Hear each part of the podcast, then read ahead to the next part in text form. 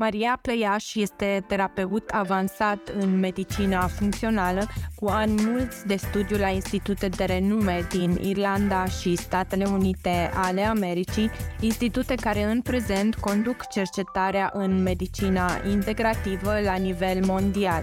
Imunologia funcțională și nutrigenomica sunt printre specializările invitatei mele de astăzi, iar în prezent Maria studiază biologia traumei, o abordare ce face conexiunea între psihologie și biologia corpului uman. Cred că nu mai este nevoie să menționez că Maria Plăiaș este printre puținii terapeuți români care aplică principiile medicinei funcționale.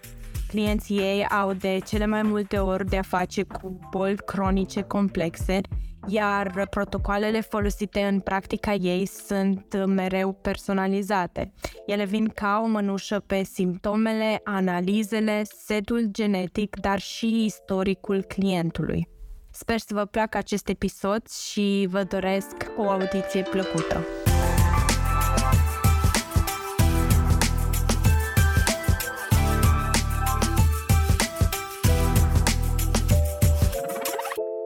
Bună Maria și bine ai revenit uh, la un nou episod al acestui podcast.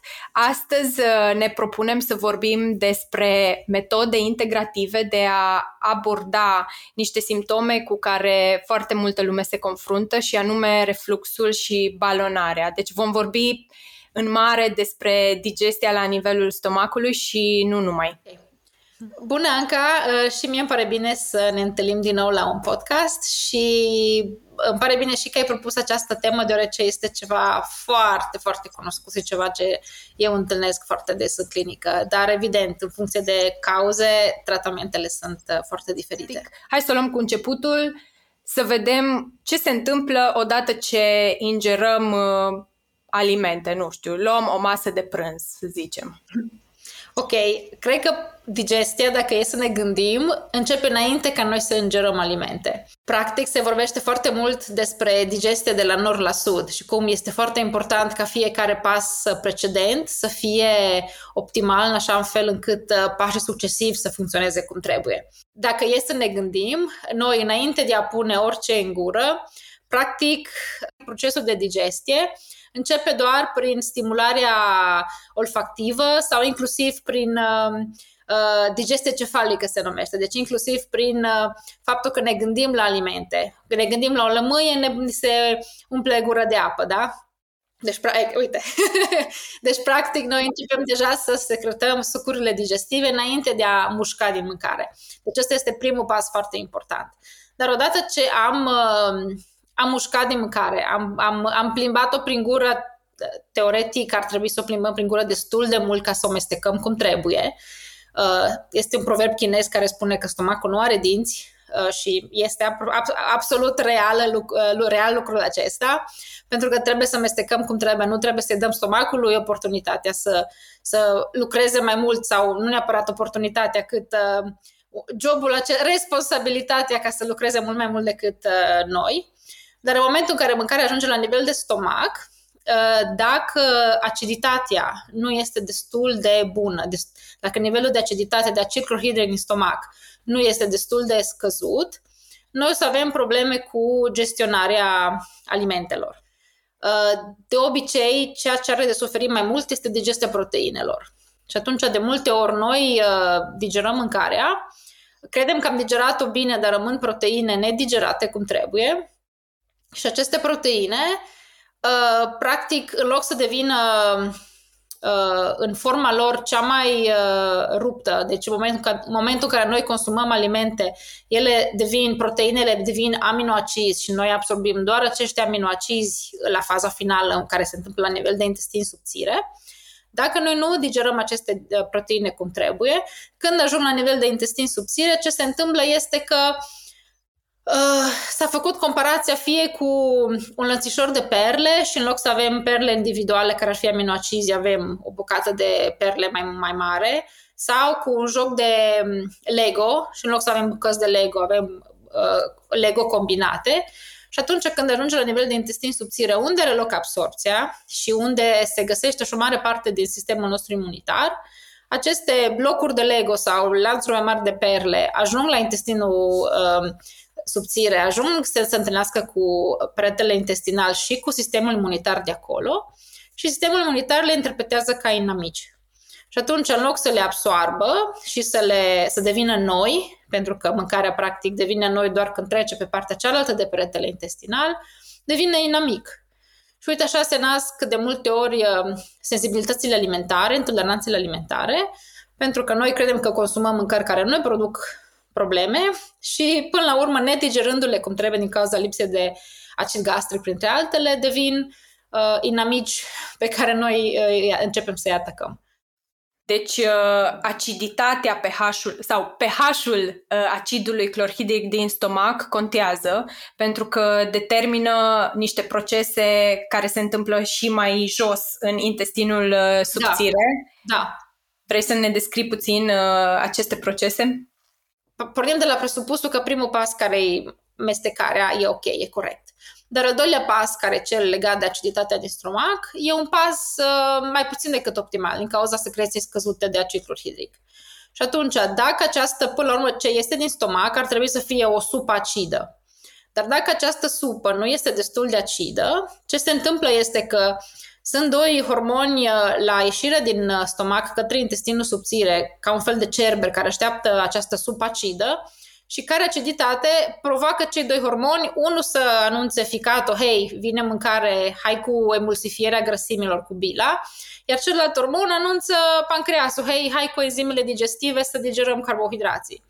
Iar dacă supa aceasta nu este destul de acidă, nici cei doi hormoni nu-și fac treaba cum trebuie. Și atunci, acest proces de digestie de la nord la sud ajunge la nivel de ficat și pancreas, și acești doi, aceste două organe nu mai sunt capabile să-și facă treaba cum trebuie. Și asta, până la urmă, se traduce în uh, o digestie mai redusă de carbohidrați din partea pancreasului, posibil și o digestie problematică și la nivel de grăsimi din cauza lipazei, tot pe partea pancreasului, iar pe partea ficatului, o secreție mai redusă de bilă, uh, o emulsifiere mai redusă de grăsimi, și atunci ce se întâmplă este uh, acest proces de balonare, uh, care poate interveni și la nivel de stomac dacă digestia nu e cum trebuie, dar și când ajunge mâncarea la nivel de intestin subțire, pentru că cei carbohidrați care nu sunt uh, uh digerați sau um, uh, reduși la forma lor cea mai mică de enzimele digestive, pe urmă devin factori inflamatori și devin, să zicem, mâncare pentru alte bacterii care n-ar trebui să fie acolo. Da, uh, cred Iar că la nivel de emulsifiere de stomac, acolo putem și testa și putem chiar, um, e simplu să vedem pentru că foarte multă lume care nu are um, o emulsifiere corectă poate să aibă carențe de vitamine solubile în grăsime. Vitamina D, vitamina A, vitamina E, vitamina K uh, și poate avea aceste simptome de uh, fie balonare, cum spuneam, fie câteodată greață, uh, reacții la alimente uh, mai bogate în grăsime, uh, scaun mai diareic sau scaun care plutește. Uh, nu este o, o regulă generală și nu întotdeauna un scaun care plutește este conectat cu o cantitate mai mare de grăsime în scaun, dar se poate întâmpla lucrurile acestea. Când vine vorba de reflux, refluxul de ce poate fi cauzat? Știu că uh, cea mai mare parte a, a lumii crede că refluxul vine de la prea mult acid. Am prea mult acid la stomac, deci am reflux. Uh, ce, ce, ce spune medicina funcțională uh, legat de asta? Medicina funcțională spune mai multe lucruri. Spune că pe, s-au făcut studii destul de detaliate în care s-a observat că în jur de 25% din persoanele care suferă de reflux au hiperaciditate. Marea majoritate au exact contrariu, adică hipoaciditate. Ce se întâmplă când există acest reflux? Uh, evident, noi la nivel de stomac avem o mucoasă care e foarte protectivă, deci nu simțim acel acid, dar ajunge o mini, mini, mini picătură de acid care să vină sus pe esofag și pe care noi să o simțim pentru că nu mai avem acea mucoasă protectoare.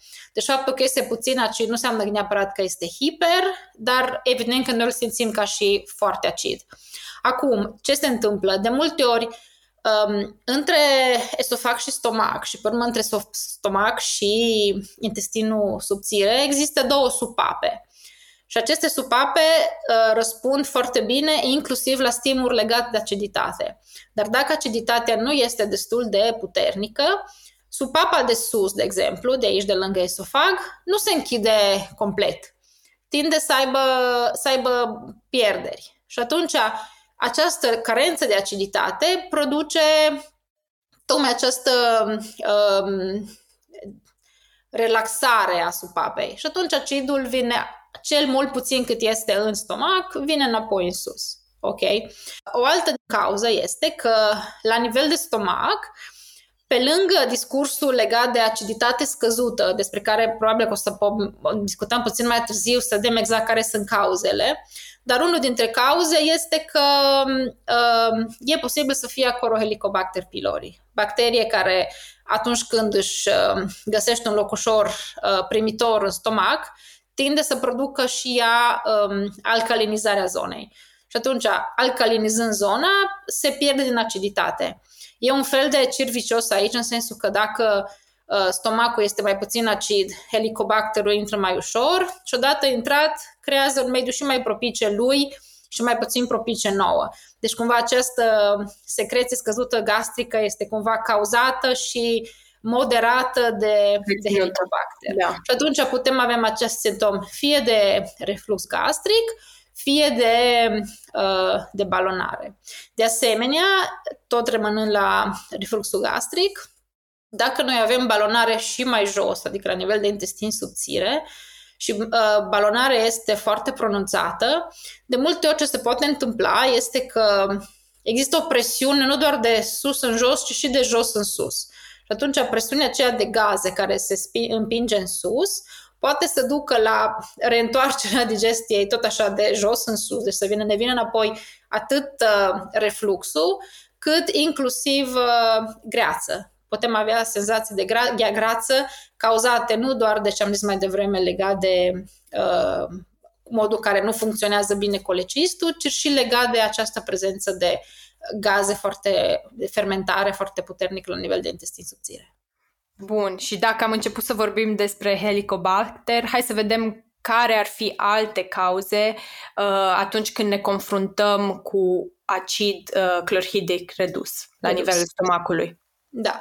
Deci, pe lângă Helicobacter, una din cauzele foarte comune, zic eu, și pe care cred că și cel mai greu să lucrăm pe ele, este cauza de stres. Pentru că um, atunci când noi suntem uh, foarte stresați, uh, știm foarte bine că uh, modul în care corpul interpretează stresul este că are nevoie de energie la nivel de uh, extremități, da, mușchi, da, mâini, picioare și cu siguranță nu are nevoie de Uh, secreții gastrice care să ne facă să digerăm. Noi atunci când avem de luptat sau de salvat viața, sigur, digestia nu este unul dintre priorități. Nu doar că nu este unul dintre priorități, dar și ce mai avem în stomac sau în, în, uh, în sistemul digestiv, dacă putem, îl eliminăm cât de repede ca să nu ne rămână problema. Știi și tu că dacă, nu știu, e foarte multă lume stresată, trebuie să fugă la baie pentru că ai această adrenalina te face să fugi la baie, da, să ai un, să, să ai un diaree sau ai un scaun moale, probabil. Deci există inclusiv lucrul acesta. Nu ne concentrăm pe digestie. Și atunci, ne concentrându-ne pe digestie, sucurile gastrice, care ar trebui să fie acolo să funcționeze în partea centrală, practic robinetele se închid. Și dacă ținem cont că noi suntem și trăim într-o societate care trăiește pe stres și uh, conviețuiește cu stresul în fiecare zi, este clar că ce se întâmplă la nivel de stomac pentru foarte multă lume um, este o digestie problematică. Dacă aici adăugăm, să zicem, ok, sufer de acid gastric crescut, cred eu, și mă duc la doctor. Și doctorul, ca să mă ajute, îmi dă un antiacid. Sau nici nu mă duc la doctor, că știu că am aciditate crescută, că asta simt, și mă duc și îmi cumpăr un, un antiacid, ori unul mai, mai uh, puțin puternic, ori probabil că doar cu rețetă se ia se iau acei inhibitori de, de pompe de protoni, cum, sunt, cum e omeprazolul, dar sunt și alte, alte medicamente. Și e adevărat că aceste medicamente, pentru o perioadă scurtă, uh, au un sens, au un, au un rol. Dar foarte multă lume le ia pe o perioadă extrem de lungă Uh, știu oameni care le iau, nu știu, decenii, ceea ce în loc de săptămâni sau zile, uh, ceea ce este absolut greșit. Și ce face omeprazolul? Practic ne închide complet robinetul um, acidului gastric. Și atunci noi trăim o viață întreagă fără să ne digerăm cum trebuie mâncarea și creându-ne probleme foarte serioase, cronice, de-a lungul timpului pe sistemul digestiv mai jos. Da, uh, aici ar fi și de menționat faptul că avem nevoie uh, de un acid clorhidric cu pH foarte jos pentru a fi în stare să extragem uh, fierul din ceea ce mâncăm da. și uh, îndeosebi fierul din uh, plante, Asta uh, cu privire la vegetariani care aleg să mănânce doar plante. Avem nevoie de un acid clorhidric cu pH mult mai acid, mai jos, pentru a putea să, să extragem fierul din plante decât din uh, carne. Da. Da, fierul non-hem cu siguranță este mai greu de extras. Acolo intră și fitații și alte lucruri care se găsesc în plantă și care încetinesc oricum absorția. Uh, pentru fierul hem, cel din proteina animală, adevărat, e ok și cu un pH în jur de 7, dar uh, multă lume mănâncă de amândouă sau nu mănâncă, uh, să zicem, neapărat carne serioasă, mănâncă carne procesată, salamuri sau așa și atunci oricum fierul acolo probabil că nu, nu mănâncă ficat, nu mănâncă organe unde se găsește de obicei mai mult și atunci oricum absorția este mai, este mai mică. Personal am făcut uh, foarte mult research, am citit foarte mult uh, legat de hipotiroidism și știu că și hipotiroidismul poate fi o cauză a metabolismului încetinit, ceea ce implică direct și o digestie încetinită. Uh, vrei să ne vorbești puțin despre partea asta? Da, se știe că tiroida este responsabilă de metabolism, deci atunci când suferim de hipotiroidism, cu siguranță toate secrețiile, totul se încetinește, metabolismul și digestia sunt uh, direct conectate. Iar apoi, ceea ce probabil se știe mai puțin este că în jur de 90% din cazurile de hipotiroidism, ca și în cazul tău, uh, nu, nu e un secret, cred că să spunem asta, uh, Uh, sunt de fapt probleme de autoimunitate tiroidiană, nu de, nu de, nu de hipotiroidism simplu, sunt Hashimoto, da? Și atunci, da, este hipotiroidism, dar aici intervine și o inflamație cronică sistemică legată de autoimunitate și noi știm că atunci când există această, acest tip de inflamație, inflamație la nivel de intestin, la nivel de corp, la nivel de sistem digestiv, impactează direct creierul Uh, în special impactează direct nervul vag. Deci când avem inflamație crescută, nervul vag va avea o funcție redusă, va lucra într-un mod redus și nervul vag este direct responsabil de uh, parte din digestie, de ce se întâmplă la nivel, la nivel digestiv. Și atunci, când nu funcționează nervul vag, dintr-o dată digestia funcționează greșit sau funcționează suboptimal, secrețiile sunt uh, reduse și totul se încetinește. Deci cumva este un cerc vicios uh, care se alimentează.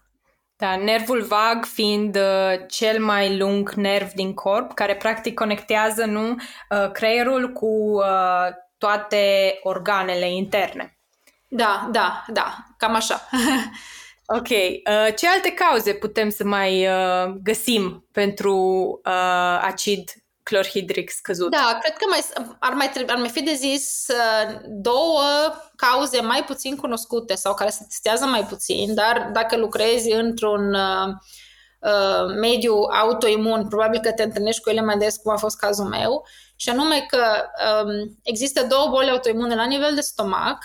Una este cea legată de atacul, un atac autoimun asupra celulelor parietale, care sunt celulele care secretă acidul clorhidric, um, și care va duce la nivel de fier foarte scăzut în, uh, în corp, plus această secreție redusă de acid gastric, pentru că nu se absorbe deloc fierul, dar și o, um, o boală precum anemia pernicioasă, care este legată de o absorție scăzută de B12 și deci folosirea B12 la nivel mai mult decât suboptimal, Uh, care anemie pernicioasă de multe ori poate să fie și o consecință a faptului că celulele parietale nu funcționează cum trebuie. Pentru că e nevoie de aciditate ca să extragem uh, să funcționeze mecanismul prin care noi extragem, fără să intru în detalii tehnice, um, prin care noi extragem uh, B12-le. Deci, între anemia pernicioasă și uh, gastrită autoimună, uh, multă lume suferă și de aceste probleme la nivel de stomac, probleme uh, uh, gastrointestinale care se pot manifesta și prin uh, balonare și reflux. Am înțeles, bun. Uh, cum îmi dau seama că am acid redus și nu am prea mult acid în stomac? Pentru că ar trebui să fim capabili să facem diferența, dat fiind faptul că ele sunt două afecțiuni atât de diferite. În primul rând, cred că pe lângă, da, cum ziceai și tu, simptomele sunt asemănătoare, dar putem testa fierul, vedem ce valori avem de fier, putem testa B12, vedem ce valori avem de B12. Evident și aici lucrurile nu sunt niciodată așa de simple. Carența de fier și inclusiv carența de B12 pot să fie date și de alte dezechilibre care sunt în corp, dar poate fi un indicator care să ne împingă să facem mai multe teste. Iar apoi există o modalitate foarte empirică și foarte simplă de a vedea dacă adăugând un pic de acid în alimentația noastră uh, avem de suferit mai mult sau avem de suferit mai puțin. da? Ok. Uh, Ce înseamnă asta mai concret? Eu prefer să fac pași foarte mici. Multă lume recomandă clienților să încerce să ia, sau pacienților, depinde de cine este practicianul, uh, să, să înceapă să ia acid clorhidric, betaină și pepsină, suplimente de betaină și pepsină. Și să facă un experiment pornind de la o doză mică la fiecare masă și adăugând o doză un pic mai mare la următoarea masă până când uh, încep să aibă simptome de, hipo, de, de hiperclorhidrie. Și atunci, dacă au simptome de, de aciditate crescută la un moment dat, știu care, de fapt, nivelul de acid de care au nevoie. Să zicem că eu încep cu o, o capsulă la fiecare masă și trebuie să iau până la și încep să iau până la 3 capsule, iar la patra capsulă încep să am reacție de căldură pe coșul pieptului și aciditate mai mare. Și atunci știu că, ok, asta e limita prea mare pentru mine, fac un pas înapoi și înțeleg că doza pentru mine sunt cei trei, cele trei capsule. Am Dar înțeles. Sunt și... și mai mici de atât, pentru că multă lume poate să sufere de inflamație la nivel de stomac sau inflamație la nivel de esofag, poate să fie un ulcer acolo, poate să fie o iritație mai serioasă și atunci, ca să nu facem, uh, uh, să nu creăm mai multe probleme decât rezolvăm, se încearcă inițial cu um, oțet cidru de mere, care oțet cidru de mere poate să fie luat și cu um, diluat cu apă, poate să fie luat și nediluat, tot așa înainte de mâncare și am avut mulți clienți care mi-au și zis, Maria, eu mă împac foarte bine cu oțetul, dar nu mă împac deloc bine cu uh, uh, pepsină și betaină. E ok. Înseamnă că ori doza de care au nevoie e mai mică, ori iritația la stomac încă este destul de mare și atunci lucrăm separat pe o, cu suplimente emoliente, cu alte lucruri ca să reducem acea inflamație, să reparăm peretele la stomacal și să putem apoi introduce uh, aciditatea mai mare. Multă lume se și plânge de că le cade greu carne la stomac. Și atunci noi știm că dacă ți-e greu să digeri carne, multă lume îmi spune nu-mi place carnea. Și întrebarea e, nu-ți place că de ce? că sunt multe, foarte multe motive pentru care nu le place carnea. Dar majoritatea persoanelor spun, nu-mi cade bine, nu mă simt bine când o consum și dacă nu mă simt bine, nu mănânc. Și atunci tu înțelegi că în afară de acel, nu știu, procentaj foarte mic de persoane care au într-adevăr intoleranță la o carne sau alta, sau știu că există un tip de persoane care au Lyme care au sensibilitate la, la carne, da, marea majoritate a persoanelor, de fapt, au probleme cu digerarea de proteine. Hai să vorbim puțin despre anumite afecțiuni care pot să apară mai jos uh, dacă e să trecem de stomac. Da. Uh, în particular, aș vrea să vorbim despre o afecțiune care nu e foarte populară în România, dar totuși ea există, și anume SIBO, de ce se creează acest fenomen uh, și apoi te mai întreb eu pe parcurs. Okay, okay. Deci SIBO, uh, da, este un acronim Small Intestinal Bacterial Overgrowth, adică sovrapopulare bacteriană la nivel de intestin subțire. Uh, noi știm, evident, studiul microbiomului este încă în fașe, încă nu avem toate elementele la dispoziție, din păcate. Este un mediu foarte interesant, dar încă nu-i complet. Dar ce știm la momentul de față este că nu mai există zone sterile în corp. Orice zonă din corp, din sistemul digestiv, are, are bacterii, mai multe sau mai puține. Dar intestinul subțire, teoretic, mai ales în partea de sus, partea de odenului, are un număr foarte, foarte mic de bacterii. Coborând către intestinul gros, câte un pic, câte un pic, numărul de bacterii crește, dar rămâne oricum un număr foarte, foarte redus. Acolo n-ar trebui să fie bacterii, pentru că intestinul subțire este unde noi asimilăm mâncarea, o, o, o terminăm de digerat, da? Și o absorbim. Și aia, mâncarea gata, ruptă, făcută bucățele, bucățele e, e pentru noi. E pentru noi, nu e pentru nicio bacterie, da? Dar dacă noi avem o aciditate scăzută în stomac, uh, cum ziceam, nimic nu mai este steril și nu trebuie să fie steril. Dacă noi consumăm legume și fructe, este destul să ți le pui în frigider și a doua zi când le consumi tu, pentru tine sunt proaspete și, și sănătoase, ceea ce și sunt, dar dacă le-am pune la un microscop, probabil că am vedea foarte multe bacterii pe ele, pentru că așa e normal să fie. Dar în momentul în care noi mâncăm uh, aceste alimente și le digerăm, stomacul, aciditatea stomacului teoretic ar trebui să omoare acele bacterii. Și atunci, când coboară mâncarea din stomac în intestinul subțire, acele bacterii nu ar mai trebui să fie. Dar dacă noi avem aciditatea scăzută, bacteriile nu vor muri, vor ajunge în intestinul subțire, unde se vor trezi cu o masă de Crăciun fiecare zi de trei ori pe zi, special pentru ele, ele vor consuma această masă bogată pentru ele, ceea ce poate că ție o să-ți cauzeze pe termen lung malabsorpție și simptome de malnutriție, da? Și consumând aceste alimente, ce va face este să producă gaze. Și producând aceste gaze ca și reacție, ca și uh, rezultat al consumului, acele gaze rămân la tine la nivel de intestin subțire și te balonezi. Și gazul ăla, dacă nu iese pe nicio parte, pentru că dacă vine în sus, e reflux, poate să-ți creeze, să creeze flatulență, evident, dar coborând îți creează și hipersensibilitate la nivel de intestin, te apasă în diferitele anse și ai diferite, diferite dureri, plus că acea balonare și distensie la nivel de, de stomac este foarte neplăcută.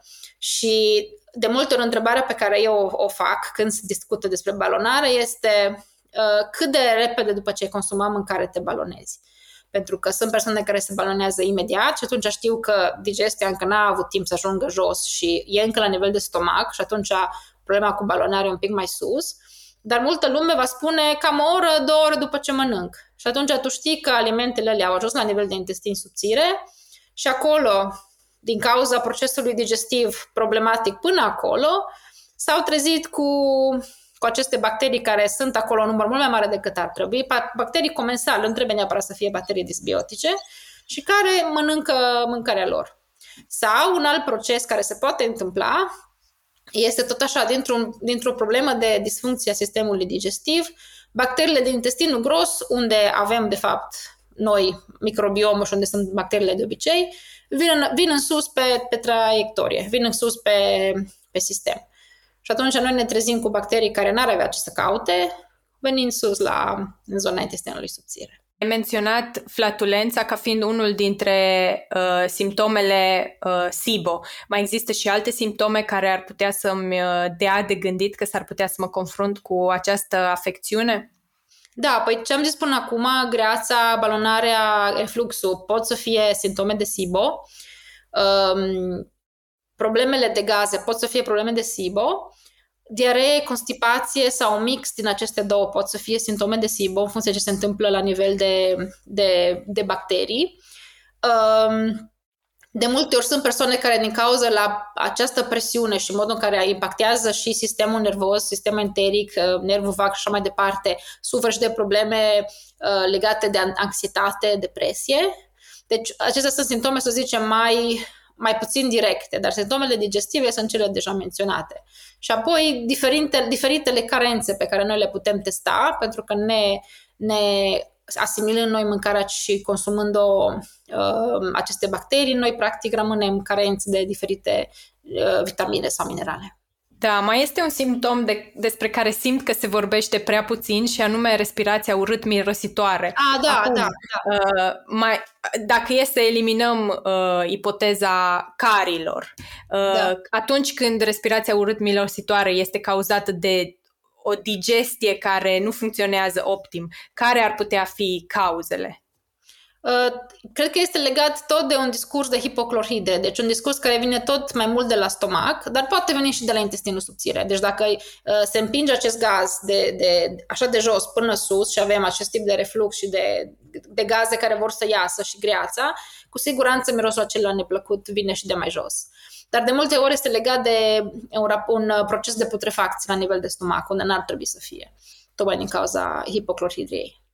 Înțeleg. Și întorcându-ne la SIBO, există teste pentru afecțiunea aceasta? Cum pot să știu cu siguranță că sufăr de SIBO?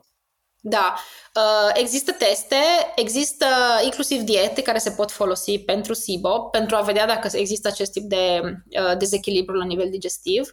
Testele sunt, uh, din fericire, disponibile și în România.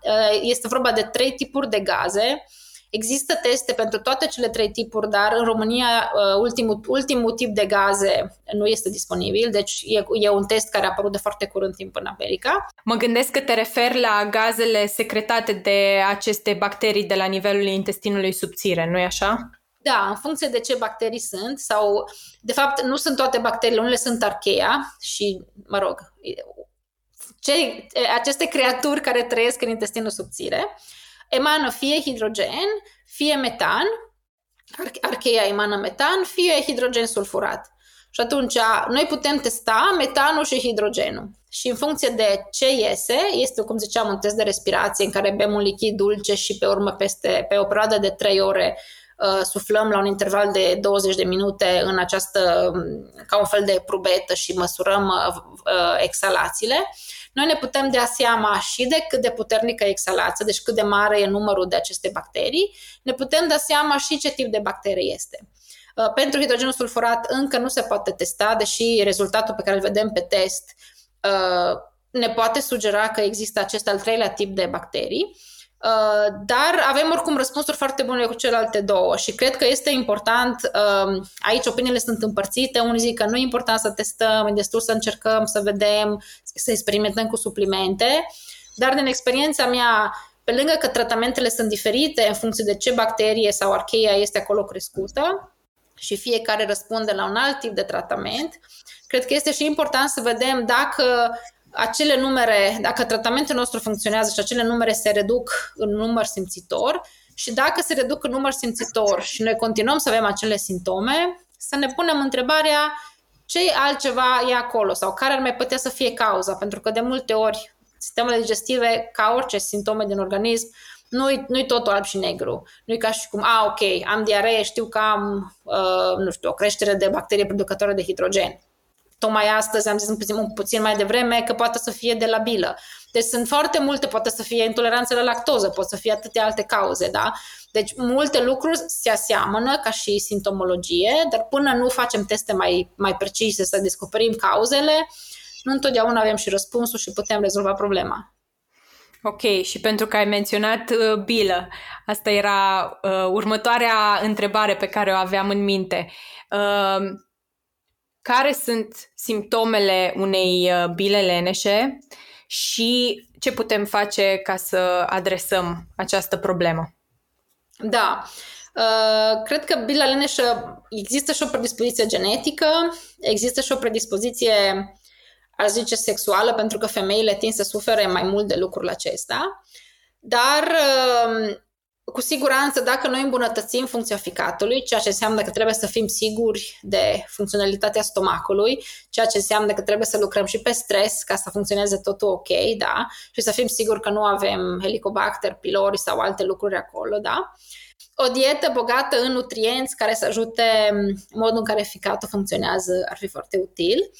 Um, mișcare, deci tot ce face ca metabolismul să fie, să fie, să funcționeze cum trebuie, dincolo de funcționalitatea lui, adică exact sportul uh, și uh, mișcarea ajută. Pierderea în kilograme, dacă avem kilograme prea multe uh, și asta ne impactează colesterolul și așa mai departe, uh, reușim să ducem valorile colesterolului și kilogramele la, un, uh, la o greutate optimală ajută. Uh, iar pentru femei, pentru că spuneam că asta este preponderent o problemă de uh, mai, mai degrabă feminină, dar nu neapărat, uh, ce se întâmplă este că uh, de multe ori un exces de estrogen uh, poate să producă sau să provoace acest tip de nămol la, la, la ficat, nămol la colecist. Și atunci un exces de estrogen va trebui lucrat pe acest exces de estrogen, în sensul că dacă ești peste 40 de ani, cu siguranță există un dezechilibru hormonal acolo din cauza la premenopauză, 40-45, da, care va trebui gestionat uh, într-un mod diferit, dar și dacă nu există acest tip de, dacă nu suntem în, în această parte din uh, această felie a vieții noastre în care estrogenul oricum va fi mai mare, mai mic, mai mare, mai mic, dar progesteronul cu siguranță va fi mic, deci prin comparație va exista această dominanță de estrogen. De multe ori trebuie să fim atente la ce tip de terapie hormonală folosim sau dacă folosim, să înțelegem de ce o folosim, pentru că nu e neapărat nevoie să o folosim. Dar foarte multe femei au o dominanță de estrogen tocmai din cauza că dieta nu este corectă, consumul de carbohidrați este prea mare, stresul e prea mare și asta impactează progesteronul, insulina e prea mare și asta impactează uh, estrogenul. Deci sunt foarte Constipația, multe... din nou, e o cauză. Da, da, da, da care poate să fie legată de stres din nou, poate să fie legată de lipsa de fibră, poate să fie legată din nou de cum funcționează bila, deci un cervicios. Trebuie văzut la fiecare în parte de unde pornește dezechilibru și lucrat pe acela pe acel pornit de undeva uh, încercând să deznodăm toate, toate ițele. Da, menționai uh, puțin mai devreme de mâlul acela sau nămolul uh, care se adună în colecist. Este el precursorul uh, pietrelor la fiere, cum se numesc în popor? Da, poate fi un precursor. Deci, practic, dacă noi continuăm să nu-i acordăm atenție, la un moment dat acest nămol se va, va crea acest tip de, uh, de, de pietre la ficat, care apoi pot fi diagnosticate, pot să creeze probleme, pot să creeze blocaje și așa mai departe. Uh, da, și că veni vorba de blocaje, foarte multă lume nu mai are colecistul atunci când nu avem colecist, practic sucul biliar se va vărsa direct în intestinul subțire și nu în uh, vezica asta biliară care se presupune că ar trebui să adune o cantitate mai mare de suc biliar care apoi va fi vărsată în intestinul subțire doar atunci când este nevoie de ea. Da, păi fără o, o cantitate corectă de, de bilă, practic noi, noi nu emulsifiem cum trebuie grăsimile, deci nu le absorbim atât vitaminele cât și omega-3, cât și um, cele din alimentație și noi avem nevoie de grăsimi, nu doar pentru producerea de hormoni, și la nivel celular, Uh, și ce spuneam mai devreme de, de vitamine, neapărat obligatoriu. Uh, iar un alt lucru pe care bila impactează este că aceast, acest tip de picurare continuă impactează calitatea microbiomului. Deci dacă noi nu mai avem colecist, uh, și microbiomul la nivel de intestin gros va avea de suferit, se, se va modifica și da, vom putea avea probleme succesiv. Deci ar fi o idee poate chiar bună Uh, ca cei care au uh, colecistul înlăturat, operat, să meargă să facă niște analize uh, pe vitaminele liposolubile, deci vitaminele care au nevoie de grăsime pentru a putea fi absorbite. Și mă refer aici la A, E, D și K. Da, da, sau să se ajute luând suplimente pe bază de săruri biliare atunci când consumă alimente mai bogate în grăsimi. Ok, ce se întâmplă odată cu îmbătrânirea? Știm, uh, cred că destul de bine că persoanele mai în vârstă au o digestie puțin mai înceată sau mai scăzută, tindem să ne îngrășăm odată cu înaintarea în vârstă. Uh, are îmbătrânirea vreo legătură cu acidul la nivelul stomacului? Da, bună întrebare, în sensul că noi știm foarte mult și nu știu dacă, cred că sunt convinsă că și tu știi multe persoane de, de o anumită vârstă care încep să ia antiacizi. Și este practic, um, dacă este să ne gândim, nu este foarte logic pentru că după o anumită vârstă nouă toate secrețiile ni se reduc. De ce ne-ar crește tocmai secreția de acid clorhidric, da? Deci e clar că și acolo, ceea ce ei resimt ca și acid clorhidric este de fapt um, o aciditate redusă. Și dacă e să ne gândim că ei absorb mai greu alimentele, uh, mai adaugă și un antiacid, deci practic predispunem persoanele noastre în vârstă de multe ori la o absorpție și mai redusă de alimentație. Și atunci, de multe ori, mai ales persoanele în vârstă, pentru că știm că aceste secreții se încetinesc cu vârsta, ca toate secrețiile, secrețiile hormonale, tot știm. Corpul, un corp în vârstă funcționează suboptimal, că așa e legea firii. Dar uh, dacă noi îl împiedicăm și cu puținul acid pe care îl are și mai dăm și un antiacid, practic punem bețe în roate și mai mult. Și atunci uh, recomandarea mea ar fi la persoanele care încep să ia antiacid și au, nu știu, sunt deja în vârsta a treia, să încerce să facă acel experiment de care spuneam mai devreme cu oțet de mere, nu trebuie neapărat să ia suplimente mai grave, oțetul de mere toată lumea îl are, cred, în, în cămară, să facă acel experiment și să vadă cum se simt și dacă oțetul de mere reduce din simptome. Dacă nu reduce, atunci da, poate că are sens, dar uh, sunt convinsă că marea majoritatea persoanelor ar, uh, s-ar bucura mai mult de un suport la nivel de acid și nu de, un, uh, de o piedică la nivel de acid. Am înțeles. Mulțumesc, Maria, uh, pentru că ai împărtășit cu noi uh, o mică parte din experiența ta și din cunoștințele tale. Sunt sigură că vom ajuta acolo pe cineva cu ele. Uh, mulțumesc pentru timpul acordat și sper să ne revedem într-un episod viitor. Mă bucur și eu și sper să fie de folos. Abia aștept să povestim pe o nouă temă.